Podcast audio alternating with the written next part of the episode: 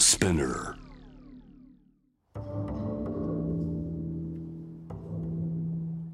藤原新也、新東京漂流。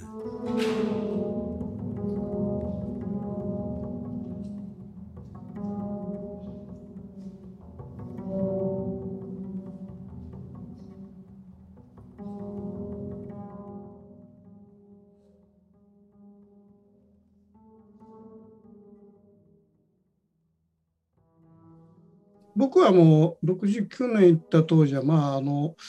ただ通り過ぎただけですから、いわゆるイランから多分ヘラートに入ってカンダハルに行ってカブールに行ってペシャワールカイバル峠を通って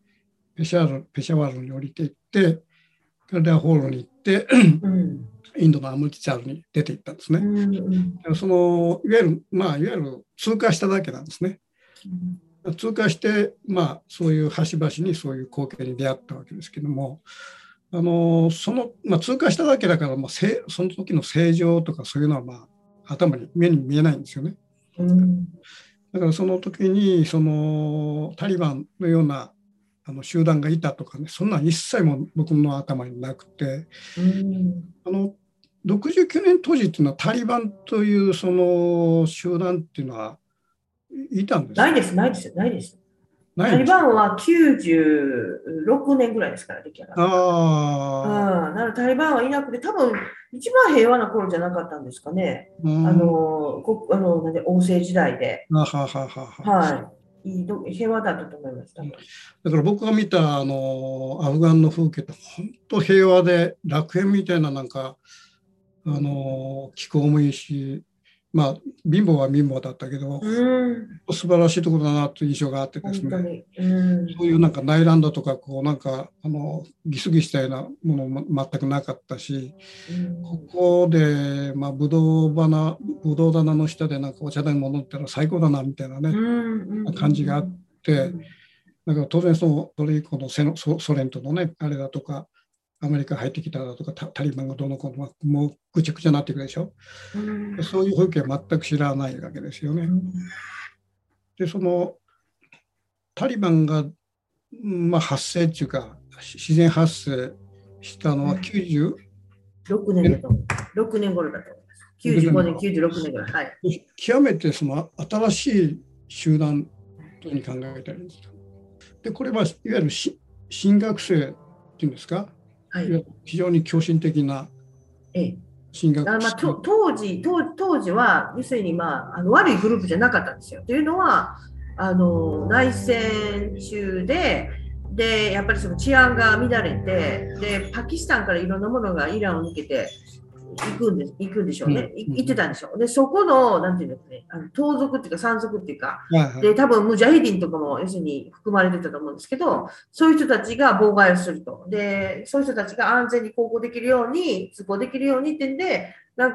学生のグループが最初に立ち上げたのがタリバンだったと。それがもうどんどん違う風に変化していって。むしろ最初は新学生として非常に規律を守る。むしろ道徳的なものを追うような集団だったということですか？そうです。それ聞くとオウムを思い出しますよね。オウムも最初はね、すごく小さな集団でそういう自分の精神性を高めるみたいなね、そういういわゆる新学生といえば新学生だった、そういう集団だったんだけども。それがある時から非常に肥大化していって、わけのわからん外部勢力が入ってきて、どんどん違ったものになっていくという、オウムの場合そういう経過をたどったんだけども、タリバンがそういう最初のいわゆる純粋な新学生として存在していたものが今のような形で非常に凶暴になっていくという、これはどういうプロセスなんでしょうかね。やっぱりそうですね、隣国の支援です。もともとタリバンというグループをサポートしてたのはパキスタン政府、パキスタンだったんですね。政府なのか ISI なのか分かりませんけれども。で、それがどんどん比重が大きくなって、で、結局今はタリバンという勢力はもうパキスタンだけじゃなくて、ロシアとかイランとかからもあとなんかアラブの国から支援を受けてるっていうふうに言われてますけど、まあ、そこが、まあ、本来の目的とは違う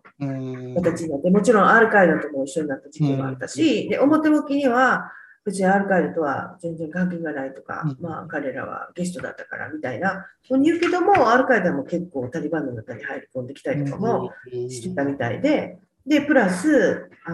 パキスタンですよね、全国パキスタンのやっぱりいろんなしがらみ、もちろんカシミールの問題もあるし、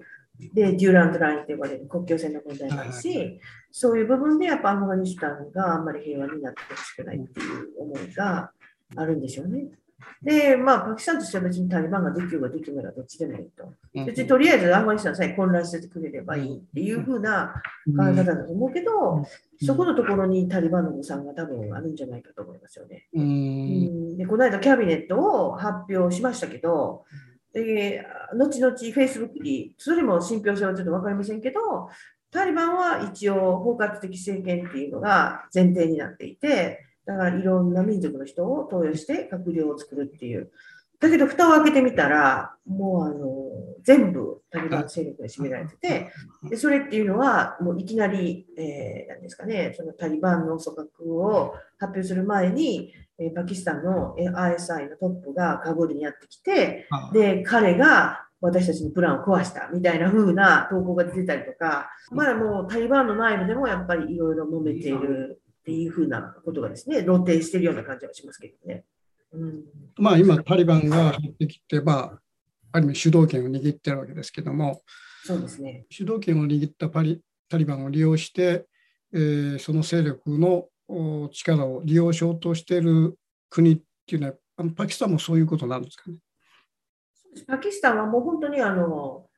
フガニスタンは自分の配下に置いた。あ、はいはい、そういうふうな、まあ、言い方悪いかもしれないけど、まあ、そういう気分でしょうね。でなければそのスパイトップがですね、隣国に来て、で報道の前でお茶を飲みながらっていう、それはありえないですよね。CIA のトップはそういうことはしませんからね。例えば FBI の懸賞金がかかってる人が内対地であったりとか、で国連のですね、サンクションリストに載っている人が大多数を占めるようなキャビネットをね、立ち上げるということはやっぱ考えにくいでしょうね。だから、まあ、今の国内で大きなデモが起こってて、どうしてパキスタンはそのアフガニスタンを侵略するんだみたいな、感じですごい大きなデモが起こってる。今そのアフガニスタンそういう形になっててですね、タリバンという、まあ、集団のなんか宗教の、まあ取り決めというか、それが要するに音楽はダメ、絵もダメっていう、なんか芸術をもう完璧に否定するようなわけのわからんところがあるんですけども、これは当然その僕はもう経験で、まあいろいろトルコ、イランとかいろんな、まあ、イスラム国は知ってるんだけども、そういうその芸術まで禁止するようなイスラム的な発想っていうのは初めてこれ聞いたんだけど、この音楽を禁止するみたいなかなり過激なイスラム的な意識っていうのは、これは単にタリバン独特のものなのか、あるいはそのイスラムの教えの中にそういうものが片鱗があるのかどうか、そこはどうなんですかね。音楽を禁止するっていうのはですね、その本当に極端な解釈で。でどちらかというとタリバン政権独自のものですよね。だからイスラム教徒の昔、本当に25年前に義勇兵みたいな形でいろんなところからタリバンにジョイントして戦闘してる人たちがいたんですよね。でどこだったかな、ビルマだったかな、ちょっと分かりましたけど、忘れましたけど、そのパンジシールの中に捕らえられたタリバンが収容されてる施設があって、でそこで話をしたことがあるんですね。なんであなたは聖書に2個あったんですかっていうと、タリバンの教義は素晴らしいっていう。だからやっぱり極端なそういう原理主義的な思想っていうのをね、受け入れるグループがやっぱりいる。だけどそれが必ずしもイコールイスラム全体と関わってるっていうことではないと思うんですよね。ただやっぱりその前政権ほど今のところは表だって芸術を否定するような形のことはないですけれども、もうすでに歌謡番組とか、あと娯楽番組もなくなってるし、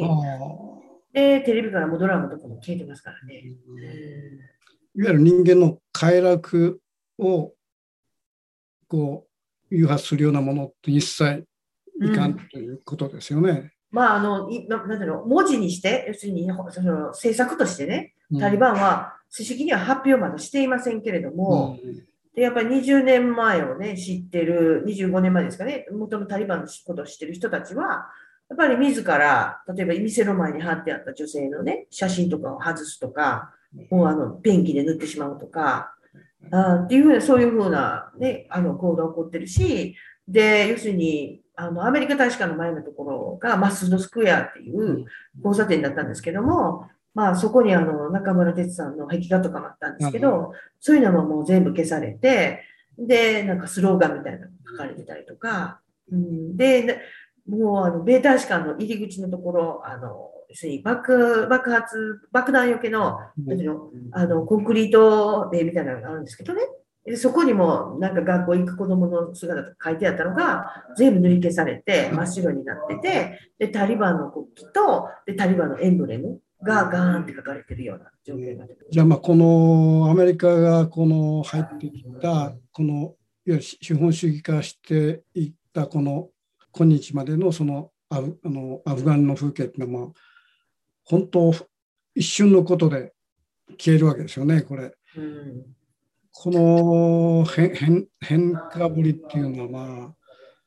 相当なもんだと思うんだけど。やっぱり市民も難しいですよね、それを受け入れる。20年間、やっぱりその民主制っていうことを掲げた政権で、今までは感じてなかった、経験してなかった、いろんなことをこの20年の間で見たり聞いたり知ったりとかすることもできたし、それがいきなり全部否定されるような形になってしまう。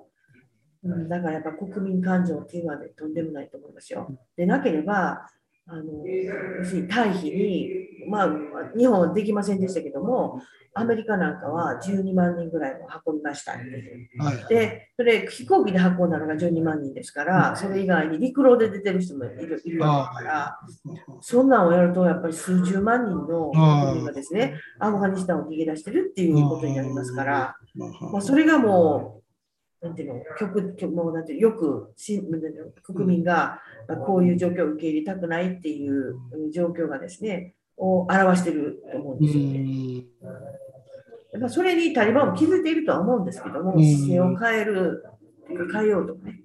する姿勢というのは全く見えないですよね。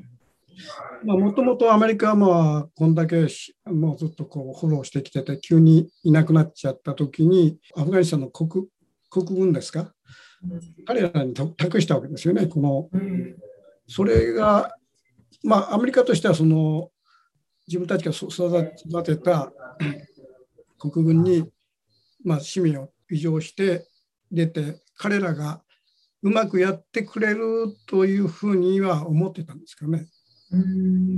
私もそう思ってました。でも残念ながらそうではなかったですね。今の段階ではそういうふうに見えます。一瞬にして降伏したじゃないですか。あれやっぱり意外でしたか。意外でしたよね。なんかこういう形でいきなりタリバンが来るとは思ってなかったんで、それは私だけじゃなくみんなそう思ってると思いますけど。もう少し抵抗したりなんかして。だから要するに、ここまでガニ大統領は腐ってたのかっていう。国民をどこまで盾にして自分のために。そういうことをするのかっていう。で、プラス今謎なのはやっぱ国防大臣と第一副大統領、どうして軍事政権を立てなかったのか、何があったのかっていうのは、そこのところが本当に興味深いところでもあるし、クエスチョンですよね。国民を打って、ですごいことに今なってるじゃないですか。ね。で、本当にもう反論したかったら、国防大臣がビスミラ・モハマデっていう人だったんですけど、その人と第一副大統領が、要するにクーデターを起こして軍事政権立ち上げればよかったんですけど、それをしなかった。何があったのかなっていう。なんかアフガニスタンから出ていった、つい昨日のテレビだったけど、ヨーロッパのどこかで、食品の配達をやってるおっさんがいてですね、その人が元アフガニスタンの閣僚だったと。で、彼はもうその上層部の汚職にね、見るに兼ねていろんな意見したんだけど結局通らなくてという話をしたんですけども、その汚職がすごいという話は、それはまあ事実あるわけですか。もちろんです。すごいと思います。やっぱそれを助長したのは湯水のように流れてきたアメリカの今まで見たこともないようなお金、もちろん日本もすごいお金出しますからね。で、アフガニスタン、普通の国っていうのはやっぱりなんていうのかな、自分からお願いしてこれだけが欲しいから何とかお金出してくださいとかっていうやり方なんですけど、アフガニスタンの場合はこれだけあげるからじゃあ何ができますかって、はいはい、やっぱそこのところも良くなかったと思いますよね。まあ、ある意味でそういう上層部から国民が腐り切ってたわけですね。そうです。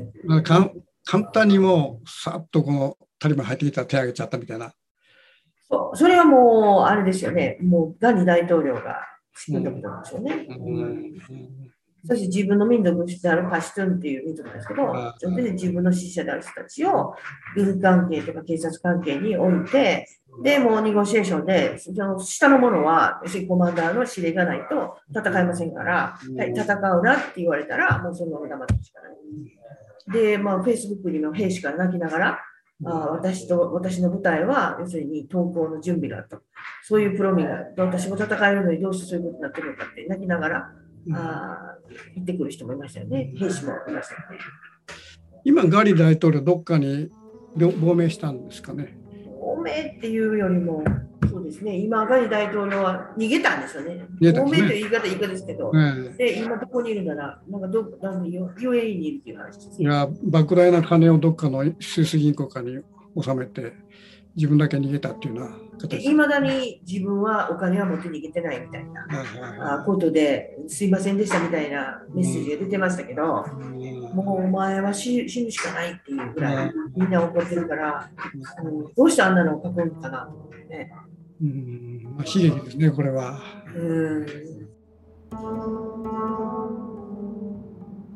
藤原新也、新東京漂流。